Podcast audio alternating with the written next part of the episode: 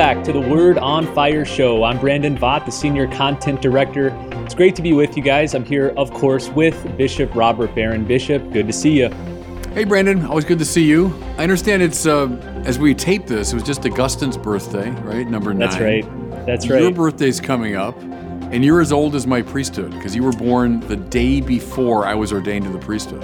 That's right. I remember we figured that fact out, and you said, I remember exactly where I was the moment Yeah. you were born. You, you said you were trying to figure out how to get to the cathedral where you were going to be ordained because you had never been there before. I, I had been there, but I, I was I was at Mary Star of the Sea Parish, southwest side of Chicago. I was from the suburbs of Chicago, so we'd get into the city like occasionally, but I didn't know my way around that well. So I was nervously thinking, now, do I know how to get to the cathedral? This is, of course, long before GPS and all that. So that's where I that's what I was doing when you were born. So 35 years of my life, 35 years of, of your priesthood. It's really Yeah. exciting. It's amazing. Listen, today we are going to recap your dialogue with one of the world's most prominent atheists. Uh, we're going to go through some of the clips from that discussion, and I'm, I want to give you a little more time to respond to some of his points. But before we get there, a couple of updates in your life. Uh, we continue to produce these Bishop Barron Presents series, and you did a recent one with Jessica Hooten Wilson. Tell us about that. Who is she? What did you guys talk about? She's great. Yeah, professor now. She's I think visiting at uh, University of Dallas and specializes in theology and literature, which I've always been very interested in. And her hyper specialty is Flannery O'Connor, Dostoevsky, and uh, Walker Percy. So um, I knew her work a little bit, and then I read up on her in advance of the conversation, and we had a wonderful uh, hour-long talk about those three figures, and uh, she was uh, terrific. And then another exciting thing, uh, I got to be there with you in person, is you traveled down to Houston. You gave Yeah. the commencement address at the University of St. Thomas. Uh, what was that like? Have you had you ever been there before to the No. University of St. Thomas? No, I knew about it uh, from many different people and many different connections over the years. The Basilian Fathers uh, founded it, I think 1947 or 48, and I've known lots of people who've gone there. And they approached me several years ago now, long before COVID and all that, to ask me to do this. So it's been on my calendar for a long time. I've been to Houston before, and in fact, you were there, weren't you, when I spoke at the uh, Co Cathedral? But I, um, I had an opportunity now to do the baccalaureate mass and speak at the Co Cathedral again. And then uh, this wonderful uh, commencement exercise that was done at Energy Stadium, which is this big stadium where the football team plays. And uh, had a great time there. Loved it. Well, I mentioned at the outset, you recently had a dialogue with one of the world's most prominent atheists. His name is Alex O'Connor. He's relatively young, and I can say that now as a 35 year old. He's a young man. He's probably in his young to mid 20s, I think. He's a, a student at Oxford University, and intriguingly enough, is studying theology. So he's, Yeah. again, one of the most prominent atheists. He's got a YouTube following numbering in the hundreds of thousands of, of subscribers, and he's studying theology. He's very smart. He's very uh, well spoken, very thoughtful. Uh, but you sat down with him for a video discussion titled Christianity or Atheism. It was Yeah. hosted by Justin Brierley from the United Kingdom. He has a series called The Big Conversation. And your video, which was released, I think, maybe a month or two ago, already has over 200,000 uh, views and, and thousands and thousands of comments. I spent some time pouring through them. Uh, I want to go through some of the major twists and turns of that discussion. But first, what was your overall take on that discussion? How did you feel it went? Yeah, I really, I, I felt very positively about it. I liked him. I, I had um, watched him a few times. I think you first um, brought him to my attention, and I watched a number of his videos. And I like the fact that he's respectful. So even though he claims Richard Dawkins, I think, is one of his uh, models, he's not like Richard Dawkins. I mean, he's not that sort of disrespectful, um, you know, dismissive of religion. He's he's um, smart, articulate, and willing to listen to the religious point of view and engage it, you know, in a critical way. So I appreciated the style, and I, I enjoyed the conversation. Um, you know, in many ways, like a lot of the new atheists, he rehearses arguments that are, you know, very familiar from the philosophical tradition. So I'm not sure I, I you know, any new ground was broken, but we were able to engage these questions again. I hope in a helpful way for people. Before we get to some of these clips, I'd like to encourage listeners to to listen to that full discussion. I'll include a link to it here in the show notes. It might be a good exercise to first listen to the dialogue and then listen to this recap. But even if you haven't heard it, I think you'll find this interesting. So again, I have let's see, eight clips lined up here. I think these are hmm. again some of the more pivotal moments, points of dispute throughout the dialogue, and you know it's tough in a live discussion to really sit down and consider what the point is, how you're going to respond. So I thought this would be fun. We can revisit some of the major Good. points from the dialogue. All right, here's the first one. This is where Alex talks about why he, as an atheist, is studying theology. So let me play it and then we'll hear what you think about it. And then I kind of had this period of sort of what Bishop Barron describes of religion being whilst an atheist isn't someone who, who thinks that any of it is true, they can still recognize that if it were true, it would be the most important thing, right? Um, in fact, I remember talking about this in my interview for university, uh, being asked why, as an atheist, I'd want to study theology, and I remember saying that. I remember thinking, like, I don't, I don't believe any of this, but I want to be sure, you know, because if it is true, then it's the most important truth that there is. What do you think about that? Yeah, well, I, I think I said to him, you know, you're right, and um, I would say that's a, a seed of the word. You know, even that intuition that there's something of great importance here.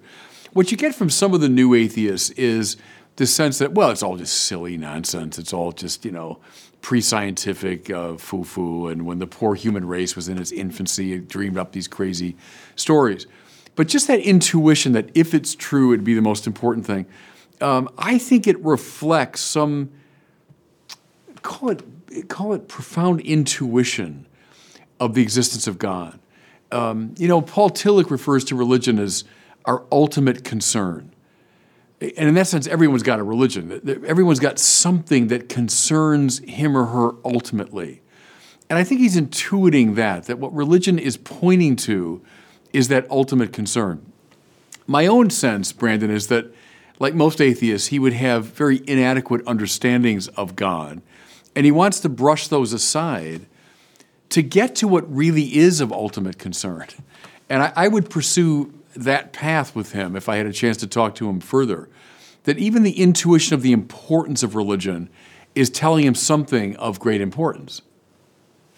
I think what was refreshing to a lot of people is that you do have an atheist here taking religion seriously. Yeah. I think when you think about the generation before him, the, the new atheists, Richard Dawkins, Hitchens, Sam Harris, Daniel Dennett, it's tough to imagine any of those four guys entering Oxford to study theology as a legitimate subject. So the, the fact that Alex is taking it seriously enough, respecting it enough to to read, write, study, think about it, I think that's a refreshing and positive sign. Yeah, and you think of um, Karl Wojtyła, John Paul II, who was an ardent student of Marx because he wanted to know the enemy, uh, and that's a good instinct. If you're, he was in a, a, culture war in his time against Marxism. He wanted to know Marxism better than the Marxists. So okay, and I think it actually gave John Paul II, you know, a, se- a, a sense of well, maybe there's something that's valuable here, and there's something that has attracted people to it, and maybe I can identify that and then show its relation to a deeper truth. So that'd be my hope, maybe, for Alex, even if it's under the rubric of I got to know my enemy, that he'll find something in that exploration that would attract him or at least engage his attention. The next major point in the dialogue is where Alex talks about his own deconversion. And I know you were mm-hmm. intrigued by this, that you and Alex were both raised Catholic. You yeah. obviously took a very different path. You now are a Catholic bishop, he's now a a prominent atheist. So this point in the conversation gave Alex a chance to explain why he left the faith. Um, so this one's a little bit longer. It's about a minute, but I think it's worth listening, and then we'll talk about it. Well, I mean, it stuck for a while, uh, as much as it perhaps would of anybody of my age. I, I mean, I remember being sat on the back of a bus on a school trip praying my rosary and essentially being bullied for doing so you know i was i was fairly devout as a child uh, a lot of people have a deconversion story. Like uh, my my own dad had a deconversion story from when he was much younger, when his own dad died, and when that happened, he just essentially immediately concluded that there is no God. Interestingly, some people do the exact opposite. When a loved one dies, they cling to religion because that's that's one way that they uh, kind of cope with the thing that they're facing. For me, there was no kind of singular event that happened that made me say I no longer believe this. It was more a realization of the baselessness of what it was that I did believe. Now, that's not necessarily to say that the Catholicism to which I ostensibly subscribed is baseless, but that my reasons for subscribing it uh, to it were baseless. And I think that's a product uh, of bad teaching, or, or, at least in the same way that Bishop Barron describes our religious education was similarly uh, kind of like doing PE or something. It was something, it was just one of these classes you did, nobody took it particularly seriously, and so it was very easy to brush it off. Yeah. It's like it's like he's the poster boy for what you've been railing against for years of this dumbed down Catholicism. Yes. That this is what it produces. Yes. right. And yeah, not that it follows that trajectory in every case, but I think you're right. He's he's the archetype of it. What can happen if you've got a really bright, uh, articulate, smart kid, and you're not giving that kid anything substantive? Then a series of bad experiences, like for example, the fact that he remembers that I don't want to psychoanalyze him, you know, from a distance, but the fact that he still remembers vividly being bullied in, on the bus for praying the rosary, and I can see that unfolding perfectly in my mind's eye. You know, this this poor pious kid and getting mocked by his friends. Uh, an experience like that, unless you have some ballast, you have some intellectual substance to to ground your faith. Uh, something like that could shake it, or as he says, you know, something more serious, the death of a loved one so, unless we give our young people something substantive, those things can easily tip you into unbelief. I'm also struck by the, the quality of that. You know, uh, John Henry Newman, who said it's rarely by means of a you know clinching argument that we come to assent. It's usually through a whole congeries of influences, um, like experiences, like the witness of others, like a hunch, like an intuition, etc., coupled with argument can often lead the mind to assent. Well, see, in his case, the assent was that there is no God. And um, I would say in that case, the lack of formation, the lack of real argument, uh, didn't help the cause. And so it led him down a path that, that uh, conduced toward atheism I like the way you say that there was a lack of argument or convincing reason because Alex, that's the language he uses. Notice he said yeah. he doesn't think, he's not claiming that Catholicism itself is baseless, but that his belief in Catholicism was baseless. He wasn't given any good reasons to believe the things he was given. Um, so it's it's to your criticure, you know, that we need to give people strong, substantive arguments and reasons for the things they believe. Yep. All right, let's keep moving. So, the first 20, 30 minutes of this discussion, you guys were each sharing your own uh, backstories. You talked about you first encountering Thomas Aquinas in high school, but then the engines start revving as the next 30 minutes, you have a, a pretty vigorous discussion about the definition of faith and its relationship to reason. so, Alex claims here that faith actually closes off the pursuit of inquiry. I'm going to give him 30 seconds here so he can explain that, and then yeah. I want to get your thoughts on that. Bigger and bigger, such that there are more and more things we don't know. Now, that's one of the things that I find so incredible and, and, and beautiful about uh, the scientific and philosophical endeavors that we that we partake in, because there's just endless things to discover. I find it quite strange how the Christian might be able to say that yes, our circle is getting bigger and bigger, and the frontiers of our knowledge are getting bigger and bigger. But once we get to that certain point, there it is. We've got it. We have the full circle. We know what it is. We're now satisfied. Is that a problem, or is that how you would put it as a Christian? No, we have to make a distinction there, you know, and it's an important one. Um, in a way, we have the answer. I think we started by talking about the argument from contingency. You know, so you begin with a contingent state of affairs. You can't appeal endlessly to other contingent state of affairs to explain it. You've got to come finally to something non-contingent. I'm summing up that argument very succinctly.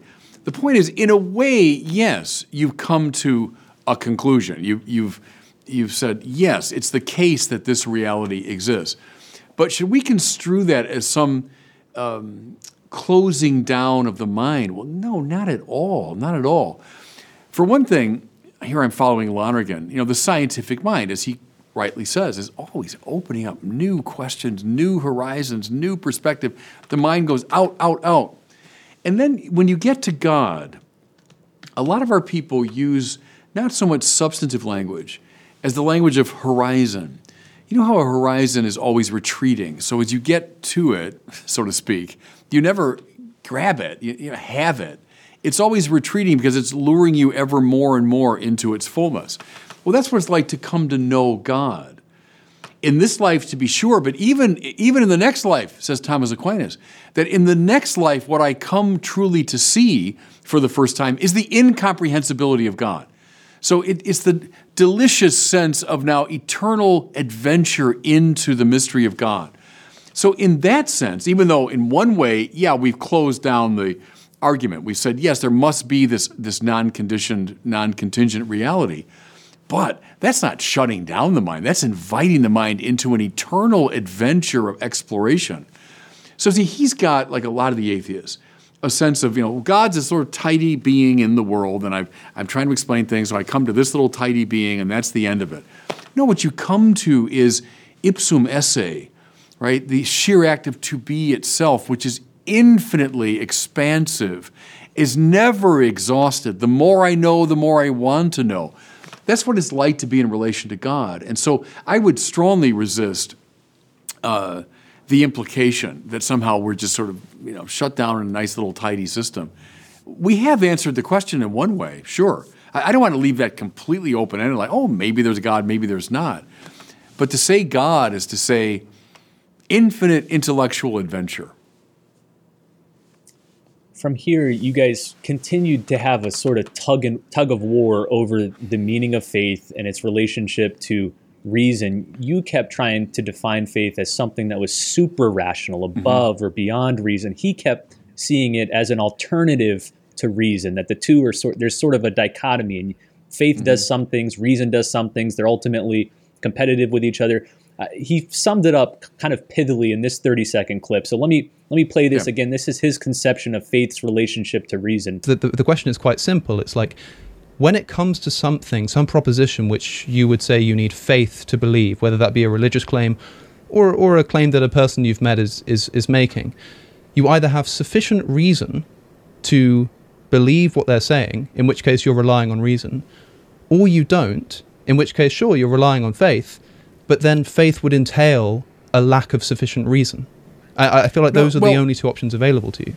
It, you. Is that a false dichotomy? What do you yeah. What do you make of that? You heard me trying to jump in there, I think, at the, at the end. Because the, analogy, which I think is very illuminating there, I often use, is coming to know a person. So you're coming to know another human being. Of, of course, reason is involved all the time. I mean, reason understands all sorts of things. But there is a moment when that person, if you're coming to real intimacy with that person, reveals something about herself that you could not, in principle, know no matter how many Google searches and how much analysis and how much how clever you are, there's no way you'd get what's in that person's heart unless she chooses to reveal it. At which point you have to make a decision. Now, is that do I believe it or not? Now, is it credible what she's saying? And you might say, yeah, it is because it's congruent with everything else I know about her. At the same time, is it reducible to what I know about her? No, otherwise it wouldn't be a revelation. So that's why it's a false dichotomy to say reason or faith. No, it's reason has reached a kind of limit, but reason has opened a door. Reason has, has po- put, poised you for the self manifestation of another. Well, that's not just with God, that happens all the time. It happens with you and Kathleen. I mean, when two people are, are married and deeply in love, I'm sure you could point to those moments when she revealed something to you that you would never, ever have known otherwise. You revealed something about yourself to her. And then the two of you, because you're in love with each other, I imagine, said, Yeah, I, I believe that. Now, can I reduce that to an argument? No, you never can. You never can. In a way, it remains always mysterious to you. But yet, your will, in that case, has commanded your intellect. And that's exactly what Thomas Aquinas says about faith. It's a rare instance when the will commands the intellect. Normally it moves the other way, right? The intellect kind of leads the will. The intellect understands the good and then it leads the will. But in the case of faith, the will leads the intellect. It says, no, this is worthy of belief. This person who's speaking to me is worthy of belief.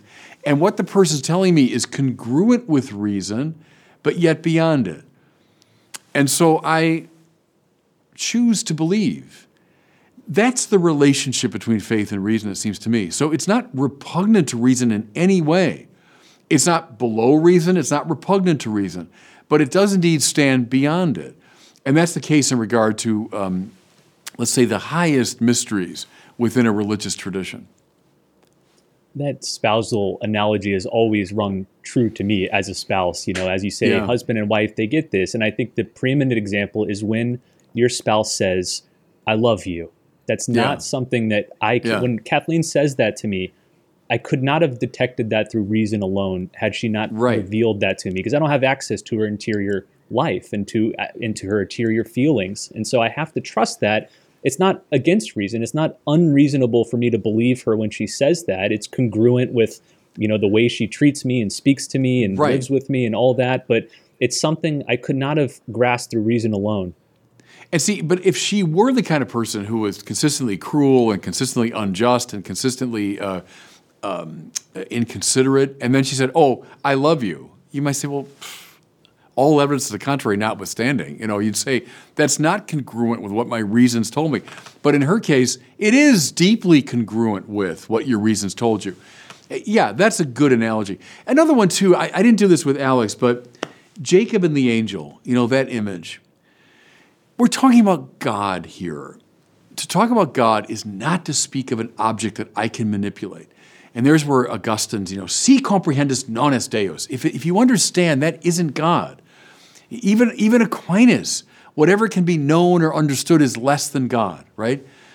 So, what's faith but this wrestling with God? The God who stands beyond whatever I can control who's called me into relationship, but often does things that I find confounding, acts in ways that I don't fully understand. But, but by God, He wants to wrestle with me. He wants me to be in the, in the fight with Him.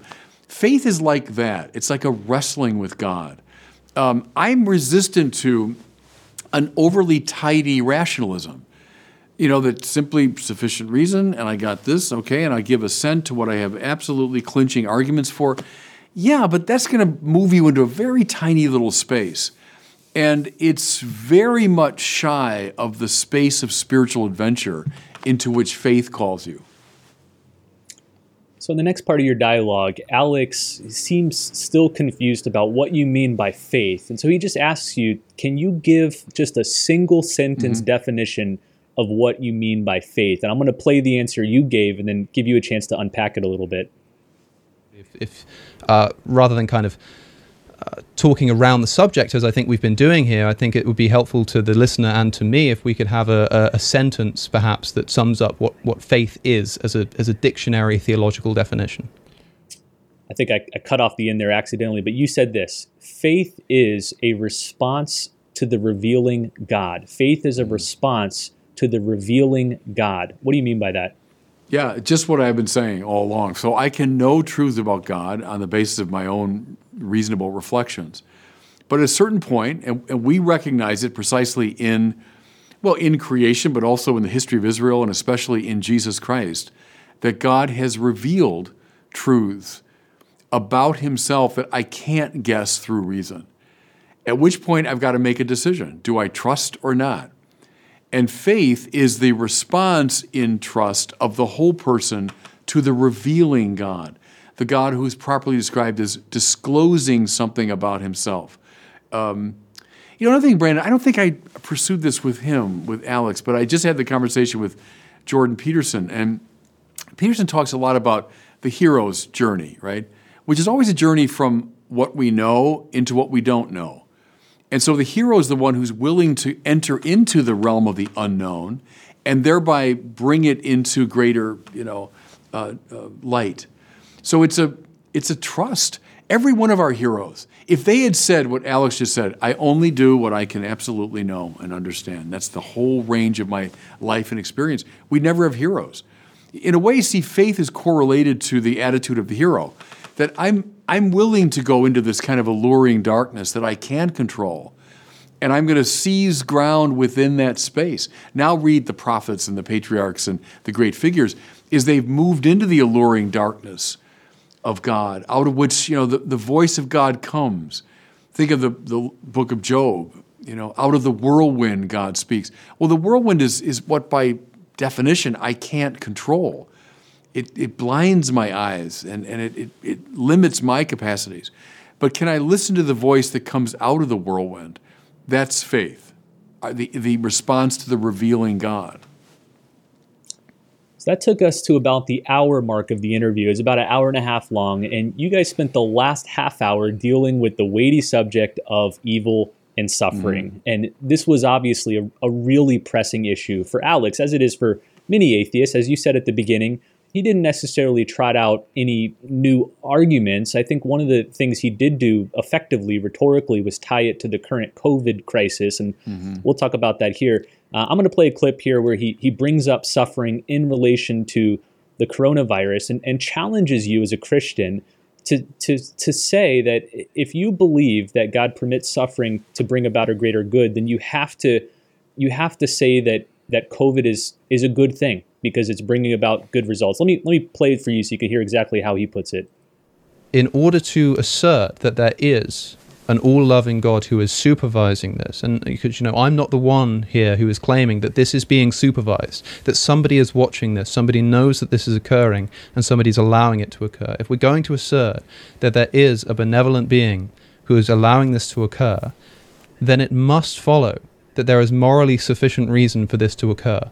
In the United Kingdom, just today, we passed 100,000 people who've been, di- who, who've been killed by the virus.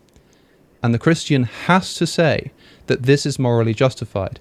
And they're welcome to do so with reference to theodicies, by saying that you know, this is pain. People like to speak kind of abstractly about how pain and suffering might be necessary to obtain certain goods, or it'll be compensated in the afterlife, or something of this sort. But we have to say specifically on an issue like this that yes, this specifically, 100,000 people who have died of COVID have done so because God allowed it. That's the first thing that needs to be admitted by the Christian. And most Christians have no problem uh, uh accepting that. The difficulty comes in in the second proposition, which is that it's justified. This needs to happen, or this should have happened, or at least there's no kind of uh, moral qualm with this having been allowed to happen. Yeah, but what's, the, see, what's the problem? I mean, he's just saying the same thing in different language. Um, is there morally sufficient reason for it? Yeah, I would say, as a Christian. What is it? I don't know. I don't know. And I, I won't be bullied into, into coming up with the answer as though that somehow adjudicates this issue. Is there a reason why God has permitted suffering in the world? Yes, I think I have to hold to that. What is it? I don't know. How would I possibly know? It's like asking a, a three year old to comment on a page of, of complex trigonometry. And the three year old says, I don't understand any of that. Okay, well, does that surprise you? But do we therefore conclude, well, there is no reason, there, there is no uh, um, coherence to that page of trigonometry. Well, no, but you can't possibly expect the three year old to know it. Well, we're, we're like that, but a fortiori, even more radically, we're like that in the presence of God's work, which covers all of space and time, affects in principle every single person on planet Earth, affects things beyond what we can see and understand. And so to say, there is a morally sufficient reason, yeah. Okay, what is it? I don't know. How do you expect me to know? I Can't possibly know. And that's, of course, the burden of the book of Job.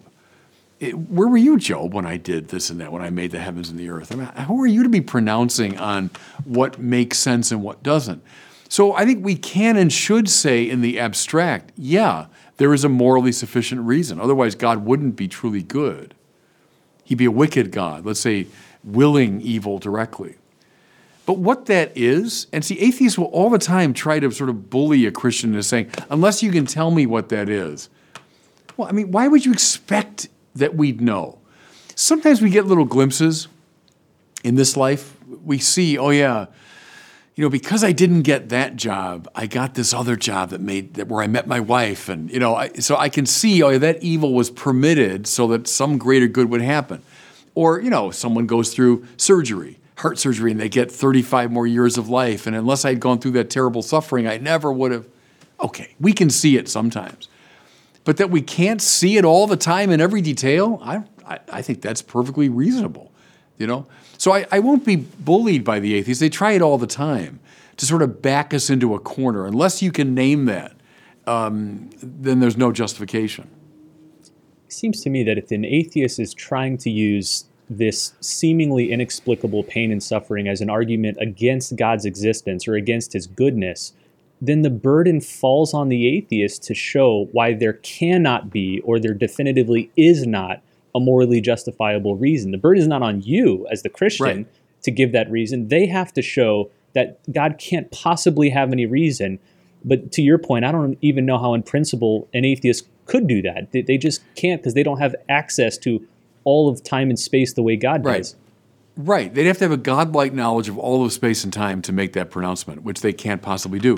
Which is why, you know, again, it comes up all the time in discussions with non believers. But to me, the argument from evil, though it has enormous emotional appeal, I get that. It's a very bad argument. It's just logically a bad argument. And so, in a way, I get impatient with it. Um, I understand it. Look, I'm a human being. I, I face the same dilemmas whenever suffering occurs. I get it emotionally, but from a logical standpoint, it's not a very good argument. All right, I got a couple more short clips here. This one is continuing that discussion of evil, suffering, and COVID. Alex kind of pivots, and instead of pressing you to give a reason why God allowed COVID, he picks up on your acknowledgement that in the end, God must have had good reasons for allowing this because he can bring about greater goods. And in that case, Alex suggests, Christians should celebrate something like COVID. We should be thrilled with it because in 10, 20, 50, 100 years, the, the net effect of COVID on the world will be good. Here's how he puts it.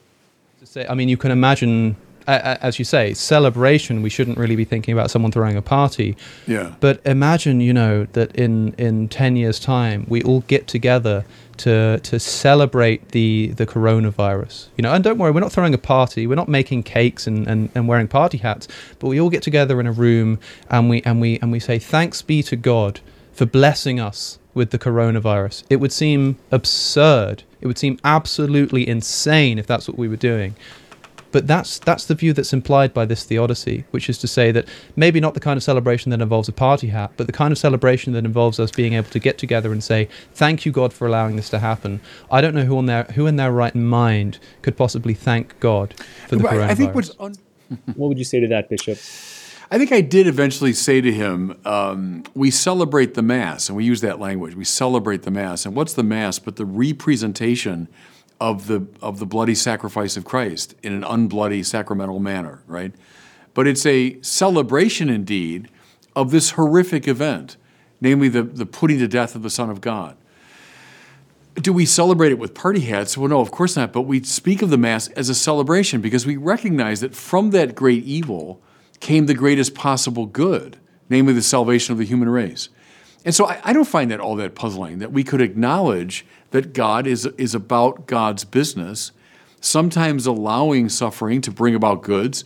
In the case of, of the cross of Jesus, we, we do see it. We see the salvation of the race came from it. Um, so I, I, it doesn't strike me as, as a problem. I think it's a, it's a false dilemma. It's an invented quarrel.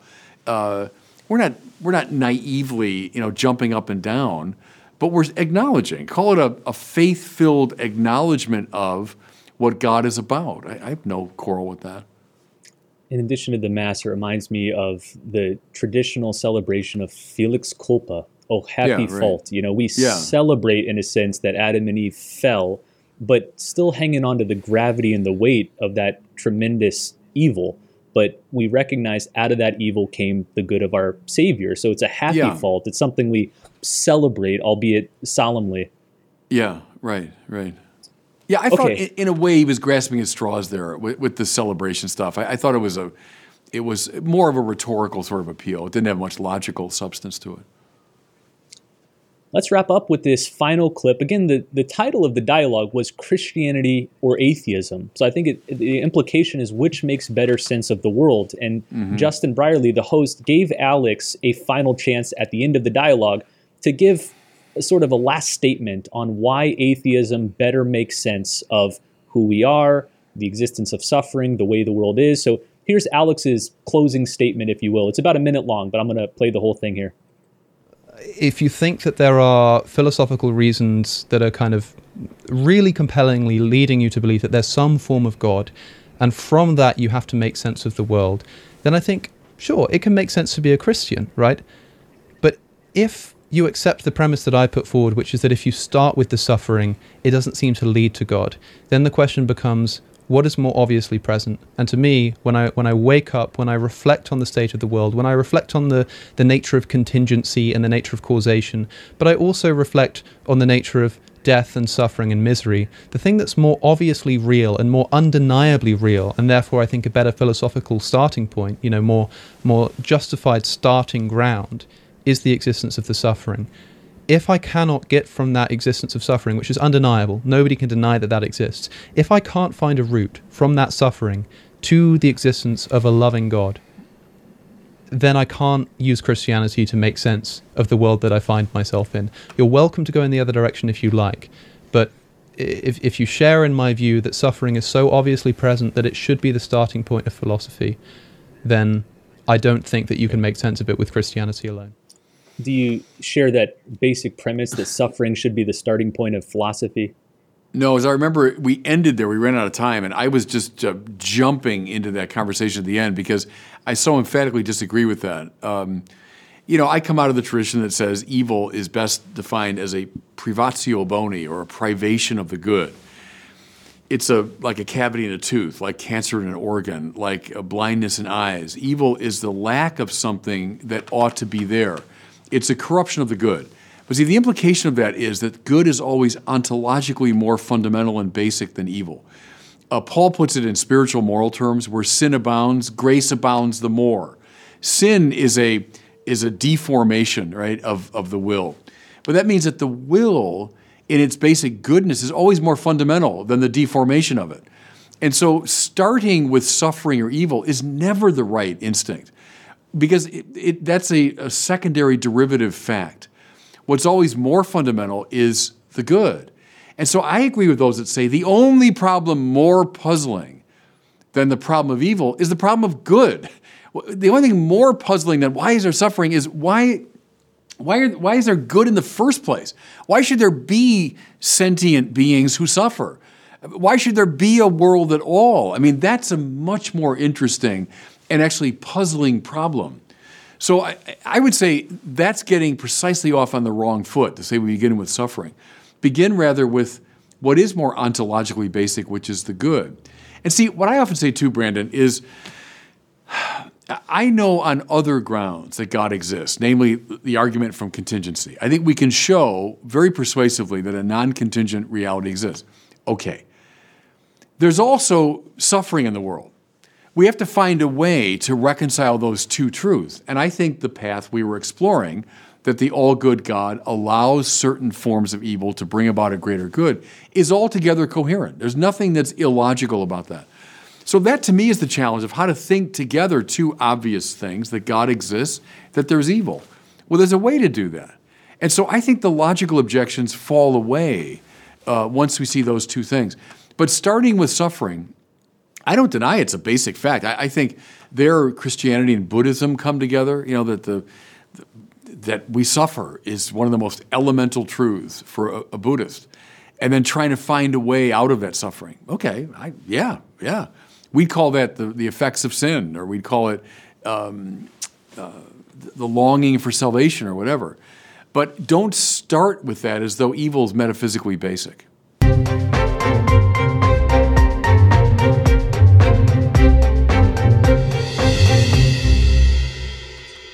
Well, it's time now for one of our questions from our listeners. If you have a question you'd like to ask Bishop Barron, visit the website askbishopbarron.com. That's where you can record the question and send it in to us. Today we have one from Jacob in Oregon. He's asking for some advice for someone, I assume it's himself, maybe a friend, who was raised Christian, then became atheist for quite a while, like Alex O'Connor, but then now is starting to re engage Christianity. So here's his question. Hmm. Hi, Bishop Barron. This is Jacob in Oregon. I'm wondering what advice you would give to someone like me who may have been raised Christian, um, but became an atheist at some point, in my case, upon entering adulthood. Um, I was an atheist for some years, but I spent the last 10 uh, re engaging with Christianity and trying to come to terms with it. Um, as an example, I've entered RCIA three times and am still Hmm. not Catholic. So, what advice would you give to someone like me in terms of sorting this out? Thanks. Yeah, good. Thank you. Um, find a good spiritual friend or spiritual director or someone you can talk to about the faith. So it might be a friend who, who's a believer, it might be a, a priest or, or an elder, or someone that is in the faith that you can talk to and raise questions to. Secondly, I would, I would, all these wonderful tools of apologetics and evangelization that are available now. Uh, go get Mere Christianity. Go get The Abolition of Man by C.S. Lewis. Go get Chesterton's Orthodoxy. Go get um, Peter Kreeft's books. Uh, read my book uh, on Catholicism or arguing religion. There's all kinds of books out there now that are addressing the issues raised by atheism, offering reasons for faith, etc. Thirdly, I would say, and this is really most important, is find some disciplined way to pray. Now, you might be at a point where I don't even know if I believe this and I'm not ready. Okay, take a little bit of time every day and even say, Lord, please grant me faith. Lord, I'm, I'm seeking your face. Read something of the scripture every day. Uh, if you're near a Catholic church, I'd say go in and find um, uh, where they find a little red lamp, and that's where the Blessed Sacrament is. And just go and sit in front of it. Maybe you don't know what to say. Maybe you don't know what to do at that time, but just go and spend a little time. So I'd say spiritual friend, I'd say spiritual reading, and I'd say prayer are three great things you can do. Excellent. Well, thanks for the great question, Jacob, and thanks to all of you for watching and listening to this episode. I'd encourage you to go and watch the full dialogue between Bishop Barron and mm-hmm. Alex O'Connor. I'll include a link in the show notes. Again, it's about an hour and a half, but a lot of people remarked at how refreshing it was to see a serious, friendly, charitable, high level discussion about things that separate atheists and Christians. So I encourage you to check it out. In, a, in about a month or so, we'll do a similar episode like this, debriefing Bishop Barron's dialogue with Jordan Peterson. So if you like this, um, there'll be another one coming up soon. Again, thanks so much for listening and watching. We'll see you next time on the Word on Fire show.